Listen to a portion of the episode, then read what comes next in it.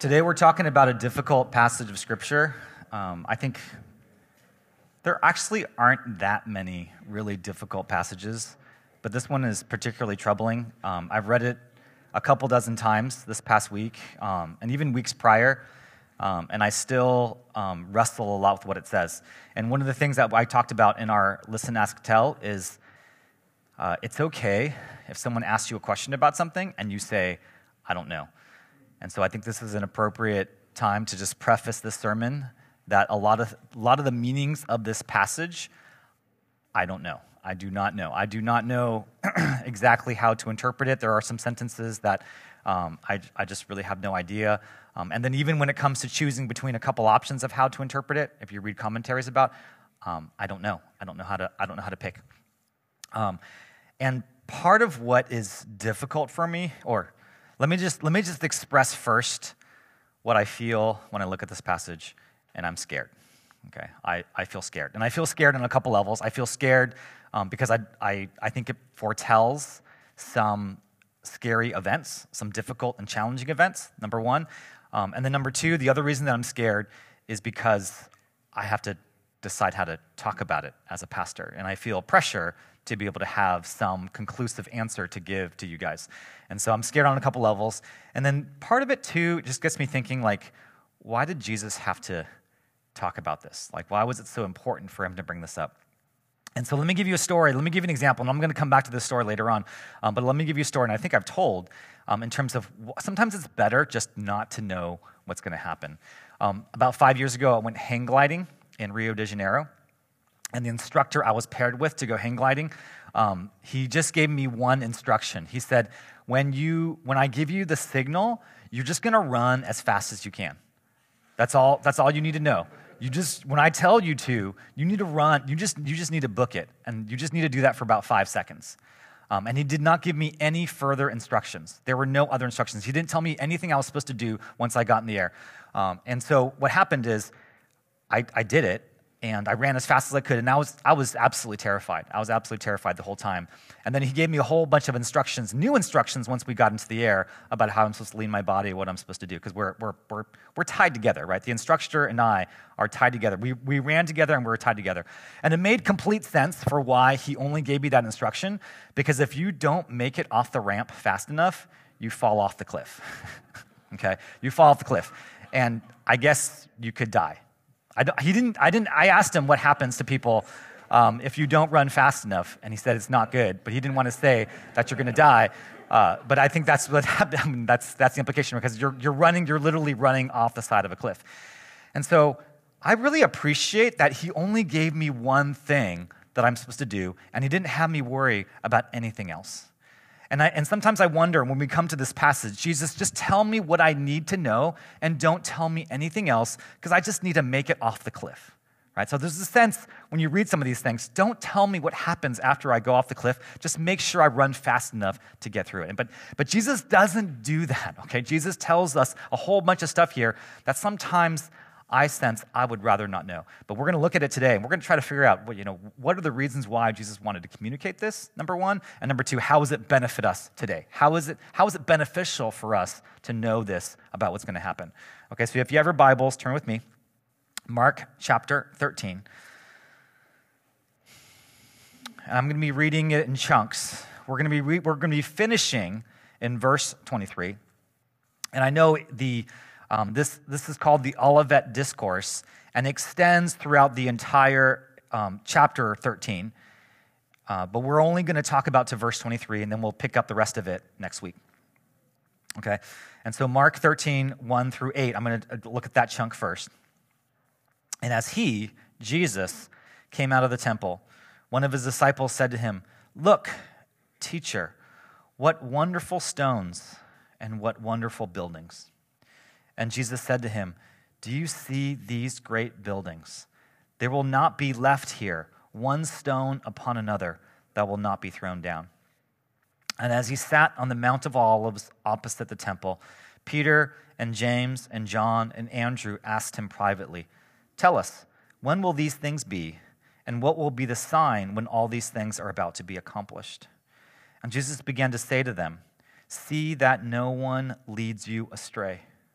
Many will come in my name, saying, I am he, and they will lead many astray. And when you hear of wars and rumors of wars, do not be alarmed. This must take place, but the end is not yet. For nation will rise against nation, and kingdom against kingdom. There will be earthquakes in various places, there will be famines. These are but the beginning of the birth pains. Okay, that's the first section. And I want to give you a little bit of context. We are in the last week of Jesus' life. And in fact, we're in those last couple of days of Jesus' life.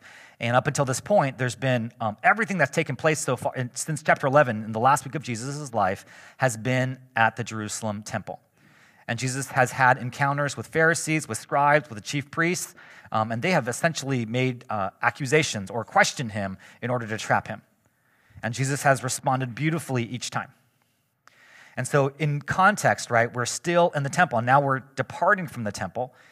And in, in departing it, uh, I just want to give you a little bit of uh, sense of how magnificent this temple was. This is not the first Jerusalem temple. That temple was destroyed in 586 BC. This is what's called Herod's temple that was being built, that was still being built um, as Jesus was speaking about it. Um, the entire temple campus, you could say, or facility, not campus facility, whatever. The entire temple spanned 36 acres right? So the, the, whole area was quite large in the city of Jerusalem. And then the main temple structure itself was 150 feet tall, which maybe today is not that remarkable, but in that time dominated the skyscape, right? That's the only thing, that, that structure that's even remotely that high. Um, and so you have this, that dominating the skyline, and then the, the top of it was gilded in gold, so it reflected the sunlight really brightly. And, uh, and then you'll notice that Jesus sits down opposite the temple. So the whole time he's giving this talk about the destruction of the temple, it's behind him and everyone can see it. Um, and so this was the most magnificent uh, building and structure probably that anyone had been exposed to, that anyone knew around in the ancient Near East.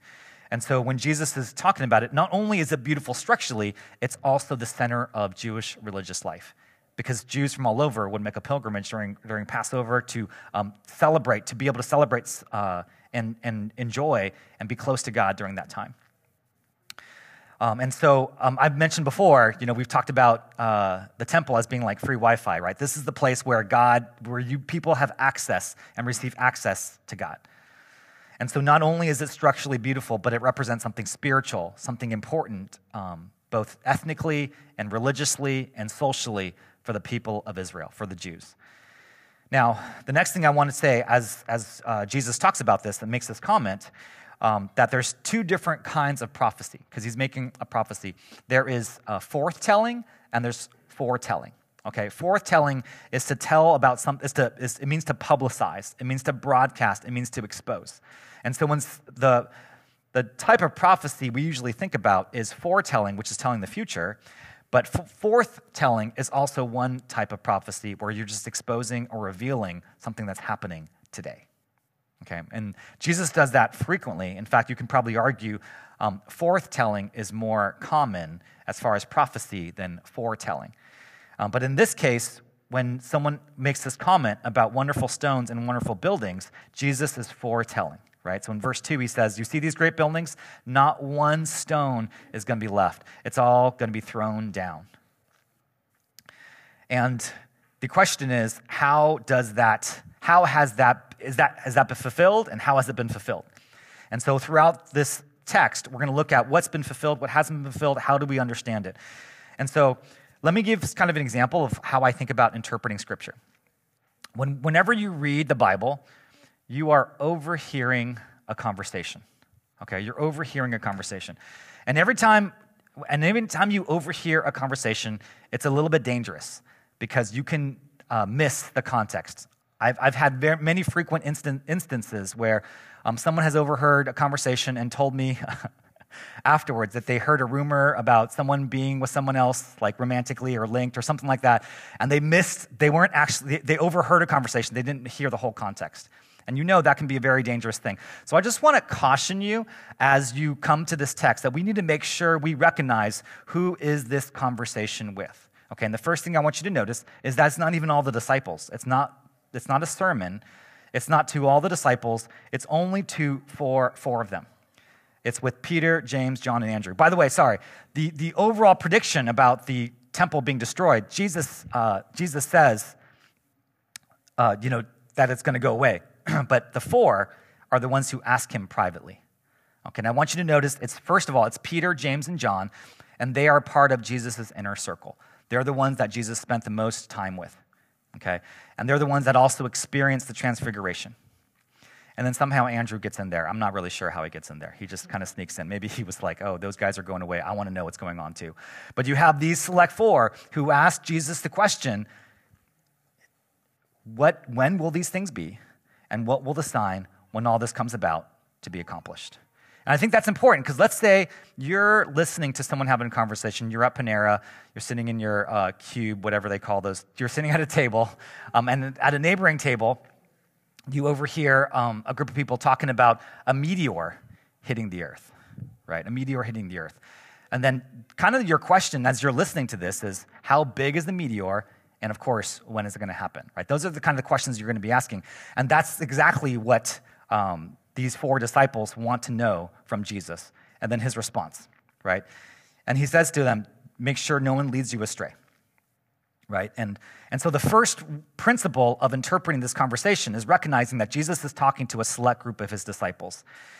Um, and now he says, make sure no one leads you astray because there's going to be false teachers. Many will come in my name saying, I am he, and they will lead many astray. And then there's wars and rumors of wars, but don't be alarmed. They, this must take place, but the end is not yet. So the first thing Jesus says is be careful for false teachers, which is consistent with the rest of the New Testament, because throughout the New Testament, you have epistles saying you need to be aware of false doctrine and false teaching.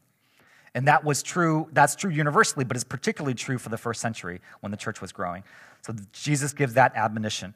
And second thing, he talks about wars, and he says, you know, it's common, wars are going to happen. You're going to hear rumors of wars. Do not be alarmed. That's not the sign. Okay. And so today, a lot of times uh, Christians will make, and, and we view this, we view this section of scripture as dealing with the end times. But I want to note, first of all, that uh, the primary emphasis that Jesus is talking about, that the disciples have asked about, is when will the temple be destroyed? Okay, so that's the topic at hand. So we need to keep that, that as the topic. And so when it comes to the destruction of the temple, it's not about wars, but it's close. Okay, wars means it's close. The second thing, um, it says in verse 8 For nation will rise against nation, and kingdom against kingdom. There will be earthquakes in various places. There will be famines. These are the, at the beginning of the birth pains. Okay, so he gives this sense that there's going to be natural disaster. And these natural disasters have happened throughout all of history um, earthquakes and famine and beginning of the birth pains. And so then the question is has this come true? Has this been fulfilled? And the answer is yes. The temple was destroyed in 70 AD, right? The temple was destroyed in the year 70. Um, there was a revolt of the Jews in the year 66. So, four years prior to the temple being destroyed, um, the Jews rebelled against the Roman Empire. And then Rome sent a general, Titus, to come and uh, invade Israel and then take over Jerusalem. And in the process, completely destroyed the temple. This is Herod's temple. So that temple was completely destroyed in 70 AD and all the things that what, what Jesus is saying about the temple being destroyed, it happened. Okay, it happened. Now, then the question is, how, do, how are we to understand the destruction of the temple? Because oftentimes, when Jesus makes a statement about something physical, it's often accompanied by something spiritual. And I think that's a really important idea. Like when Jesus heals um, the, the paralytic who gets, uh, who's, lifted, who's lowered down through the roof, Jesus says, so that you know that the Son of Man has authority to forgive sins, he heals the man and has him take up his mat and walk. So every time Jesus does something physical or even predicts something physical, there's always something spiritual that it's accompanied by. And so the destruction of the temple, yes, it happens physically because he says, look, those temple those stones are going to be overturned. And yet what Jesus is saying is also something bigger, right? And that goes with everything he's been doing with the temple when he cleared out the temple okay? What Jesus is saying is he's going to usher in a new way of relating to God. And the destruction of the temple means the old way, the way that Jews related to God through the temple, was going to be destroyed. Okay, so there's a significance in the physical happening. It represents something spiritual. It has a spiritual significance. And most institutions, every institution, does not die easily. And this one, Jesus is saying, doesn't, will not die easily. And he compares it to something specific. He's like, this is the beginning of birth pains. When, when you want something new to happen, there is labor, and that labor is accompanied by pain. And so he's talking about a reality of the spiritual life that when we're, bring, when we're ushering in something new, when God wants to break through in some way, there is often there's, there's pain. And that's the gospel. The gospel is that you only receive life if you die first. And so Jesus is giving us a spiritual truth here that in order for birth to happen, something has to die. That's a spiritual principle that he's offering us. In order for the temple to be destroyed, there's going to be birth pains that are associated with it. And so the next section is going to be going to talk about those things. This is verse 9. I'm going to read 9 through 13.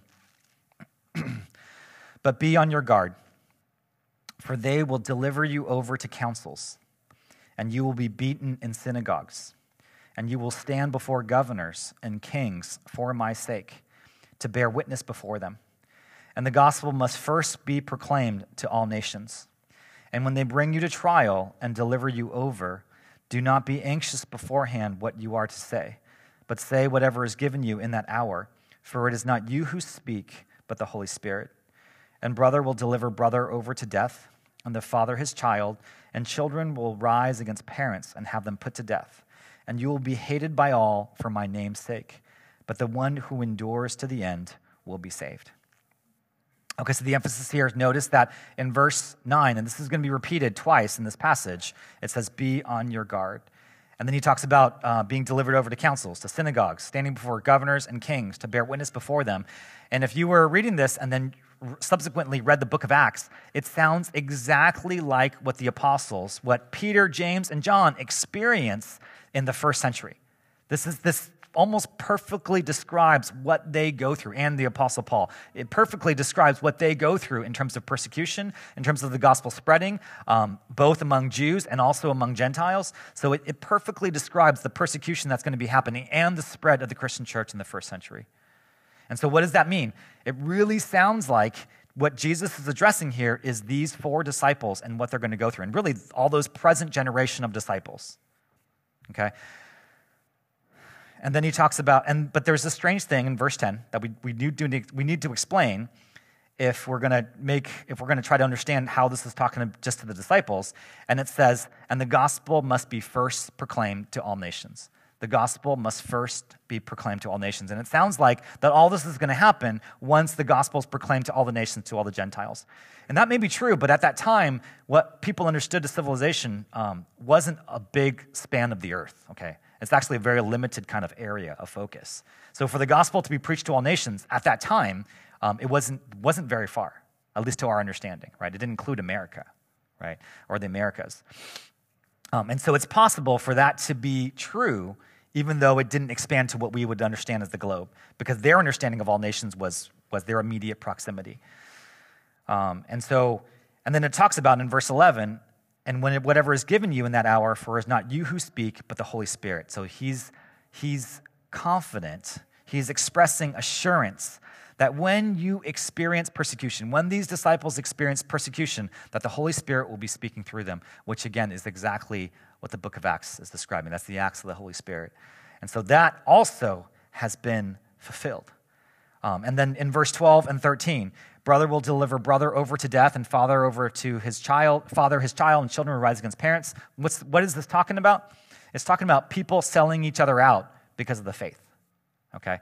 And what happens is um, in that first century, there's all kinds of persecution of the Christian church, both from, the, from Jews, but also from the Roman Empire. And it was mainly scattered and specific to a particular governor.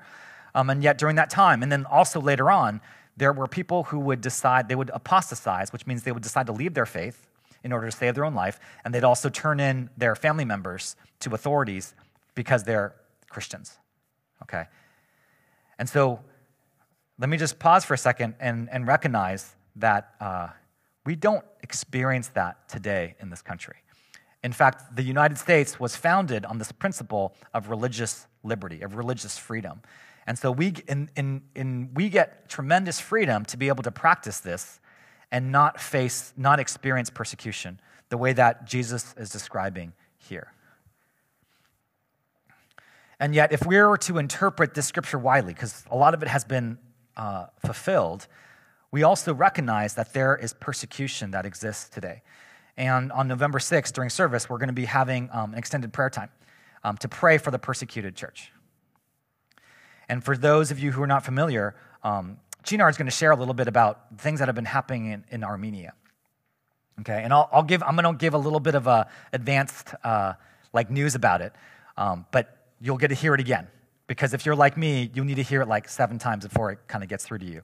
Um, but there was a genocide in Armenia in 1915 by the Turks, okay, where millions of Armenians were killed, um, and they were persecuted for their faith. Um, and then now, even today, there's still animosity between Turks, or I, I forgot the name that she used. She'll, she'll, she'll, tell, what's the name for the? Az, Azerbaijan. So there's a, um, a former Soviet republic, I think it's called, it's former Soviet republic, Azerbaijan, that has um, invaded, even as recently as two months ago, um, Armenia, a section of Armenia, and, and killed people. Um, and a lot of that, I think, is territorial, but a lot of that's because these Azerbaijan and Turkey are these Muslim nations that are surrounding Armenia, which is primarily Christian. Um, and these Christians are experiencing tremendous persecution. And so persecution is alive and well today. And just because we don't experience it doesn't mean it doesn't exist. And what is it a sign of? Well, uh, this text is primarily addressing Jesus and his, and his disciples for that time period, for that first century. And yet, what we see is as we overhear that conversation, there are ripple effects out of that that affect us today, that affect this world, even though we may not be fully aware of it.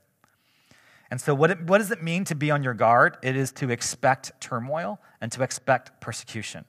At the, um, maybe a, a, couple months ago, I preached a sermon that as Jesus' disciples were going out, um, they were facing resistance. This was from the Jews who end up, and the, and the Roman, and the Herod, who ended up uh, chopping off John the Baptist's head.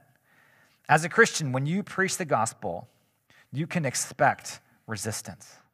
And what Jesus is saying is, as part of the destruction of the temple, as part of the birth pains, you can expect resistance. So even though the temple has now been destroyed, it doesn't mean resistance is over. As long as we live in this broken world, preaching the gospel continues to be important because one of the things it talks about is being saved. And it's not clear exactly from the text whether being saved here, like in verse 13, but the one who endures to the end will be saved. It's not exactly clear if it means um, physical salvation, like your life will be saved. But I have to imagine that it could be both. It's physical salvation as well as spiritual salvation. It's to be saved from hell. Okay? And so what it means is if we as we follow Jesus, there will be temptations for us to apostatize, to walk away from our faith. And certainly the last two years, especially during COVID, um, many Christians have walked away from the faith. They didn't need threat of death to walk away from the faith. Okay?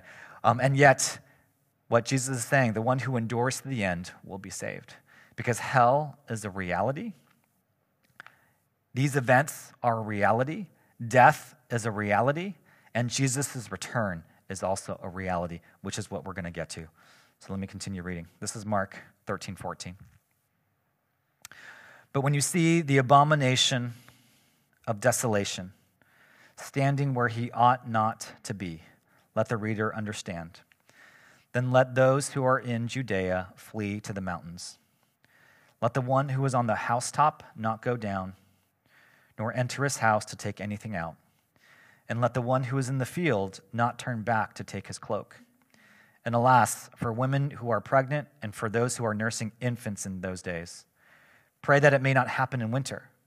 For in those days there will be such tribulation, and has, as has not been from the beginning of the creation that God created until now, and never will be. And if the Lord had not cut short the days, no human being would be saved. But for the sake of the elect, whom he chose, he shortened the days. And then if anyone says to you, Look, here is the Christ, look, there he is, do not believe it. For false Christs and false prophets will arise and perform signs and wonders to lead astray, if possible, the elect. But be on guard. I have told you all things beforehand. Okay, so there's a lot happening in here. One thing I just want you to notice is there are some very specific instructions. In fact, the one that always stands out to me, um, because this is relevant to our church, is there's alas for women who are pregnant and those who are nursing infants. right? It's going to be bad for those who are nursing infants, right? Um, and then it says, pray that it may not happen in winter. All of this, these very specific instructions lead me to believe, okay, as probably a good portion of scholars, that this has been already fulfilled, that this was specific to the generation of these disciples, right?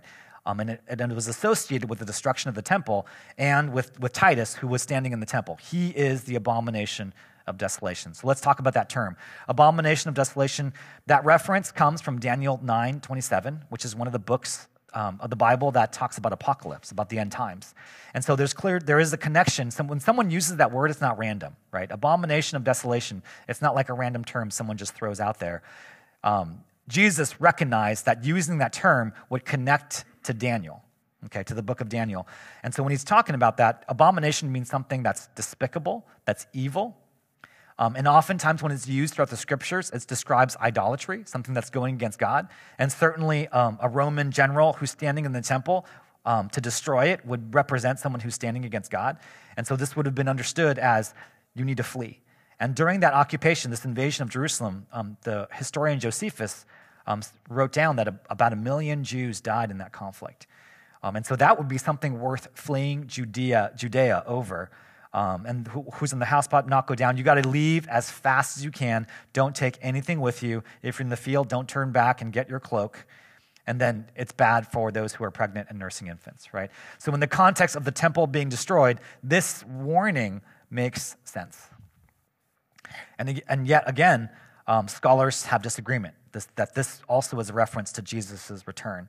Um, but the way I read this is that this has also been fulfilled. Okay, this has been fulfilled in the destruction of the temple.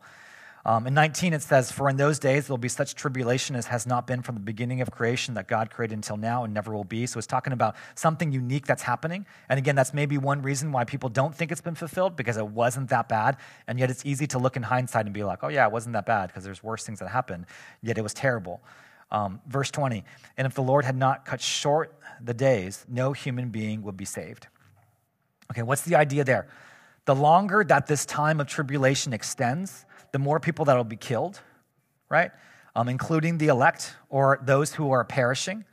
Um, and so, what God did out of his mercy was shorten this time of tribulation. And so, that's what verse 20 is talking about. And then again, in verse 21 and 22, just as he warned before, he's warning about false Christs and false prophets. Okay. Um, and so that kind of covers this first section, this verses 1 through 23.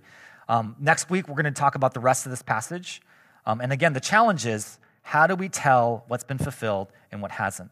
And again, a lot of this is difficult for me to interpret. I, I, I don't know exactly how. One of the things that's going to come up later, um, in, the later, in a later part of this section, is that Jesus says, and this present generation, the generation I'm talking to, will not pass away until these words are fulfilled right? And of course, and the question goes, what generation does he mean?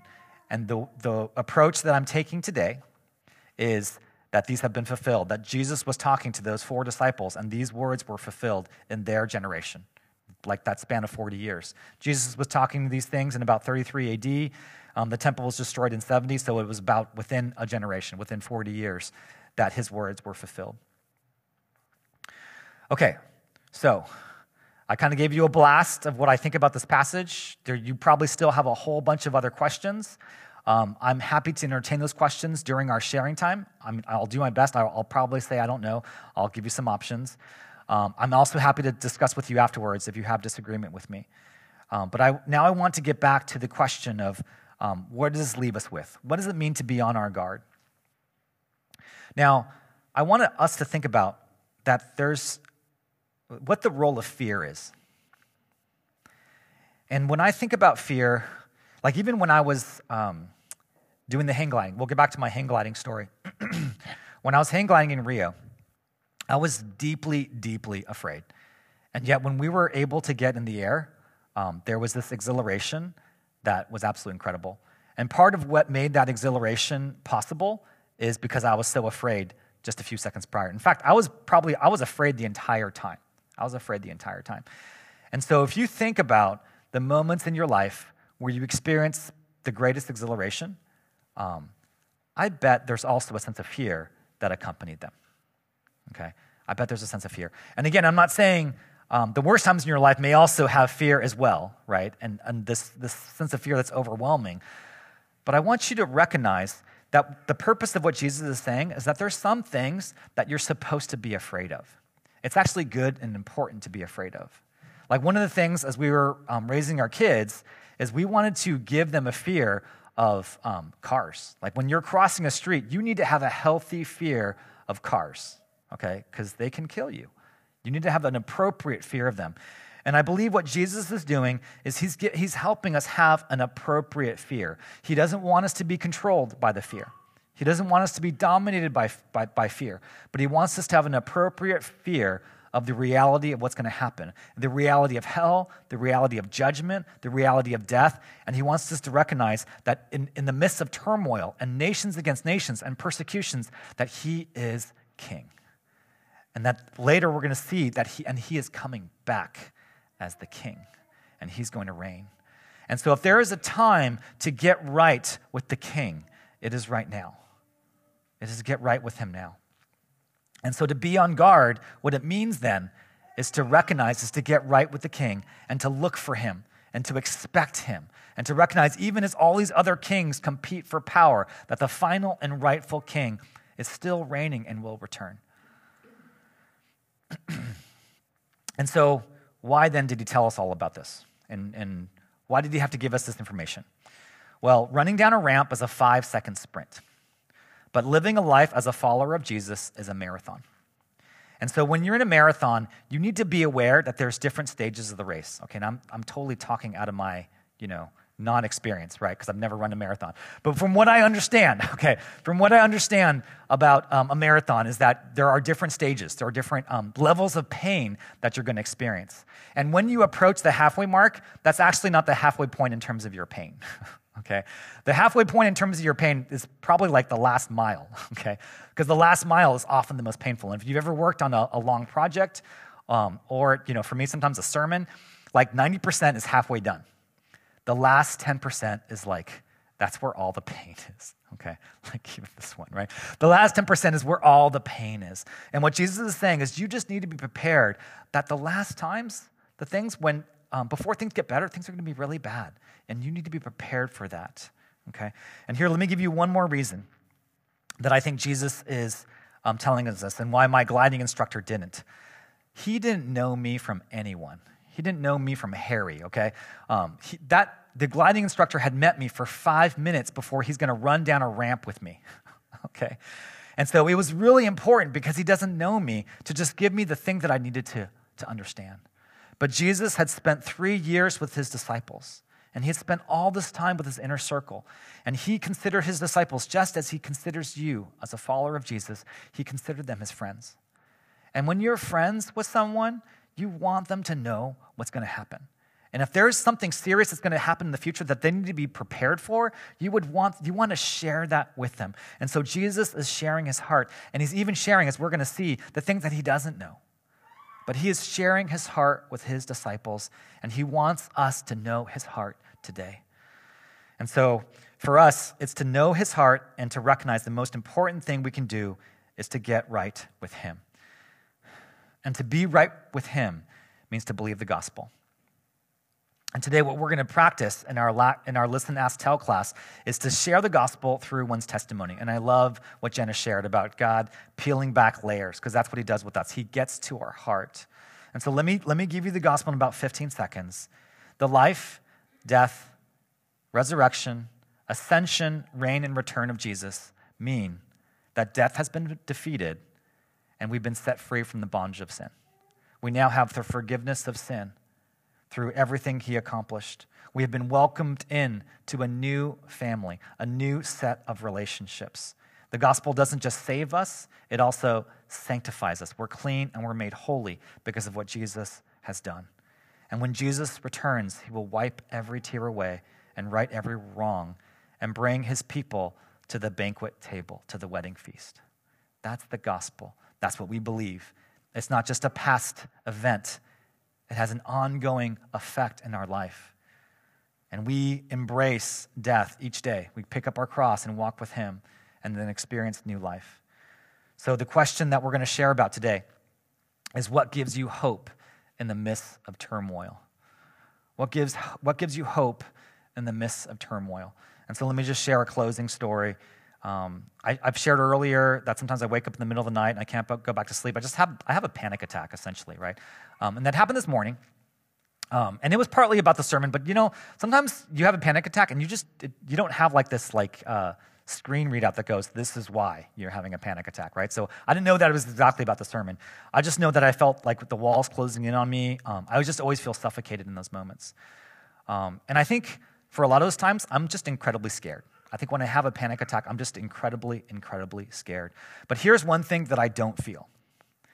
One thing I don't feel is I don't feel alone. And the reason I don't feel alone is a couple things. One, when I shared this the first time, a number of you came up to me and said, you know, I experienced, you told me about your own experience having trouble sleeping or experiencing panic attacks. And so, and a lot of the stories, frankly, were just worse than mine. Okay. And so, whenever I experience it, I'm like, man, you know what? This is just a taste of what so and so and so and so and so and so experiences, you know? I'm like, I am not alone. God has brought, God has somehow, in this brokenness of this world, God has allowed me to have a glimpse that other people experience something similar. And then most of all, I have hope because God is so patient with me. Because you know what's so hard in those moments of turmoil? I just want it to be over. I want to do anything to fix it like instantly. You know, I want it to go away. And the more I try to fix it and make it go away, the worse it gets. And so now I'm just like, God, you are so patient with me. This is not a surprise to you. You, have, you, ex, you, you talk about turmoil, um, and you talk about, I mean, you recognize panic, and I just can be patient with myself in this moment. I believe the gospel. I just preach that over myself. And again, it doesn't go away instantly. I'm just, I just try to be patient. Um, so that's part of what I believe means to being on guard. Let's pray together. Father God, thank you for this disturbing passage that gives us a picture of both future and past. But Lord, would we not view this um, as, as kind of what Jenna said earlier, that it's not just a, a history book. This is not just to give us history, this is to give us encouragement that you want to speak your heart over us and that you want us to experience an appropriate fear about the future and to get right with you. And so, Lord, would we be aware of the turmoil that exists in our world and even in our hearts? And God, in those moments of turmoil, would we find hope in you that we are not alone, that we don't have to be in bondage to fear, that you love us and have given your Son for us. In Jesus' name, amen.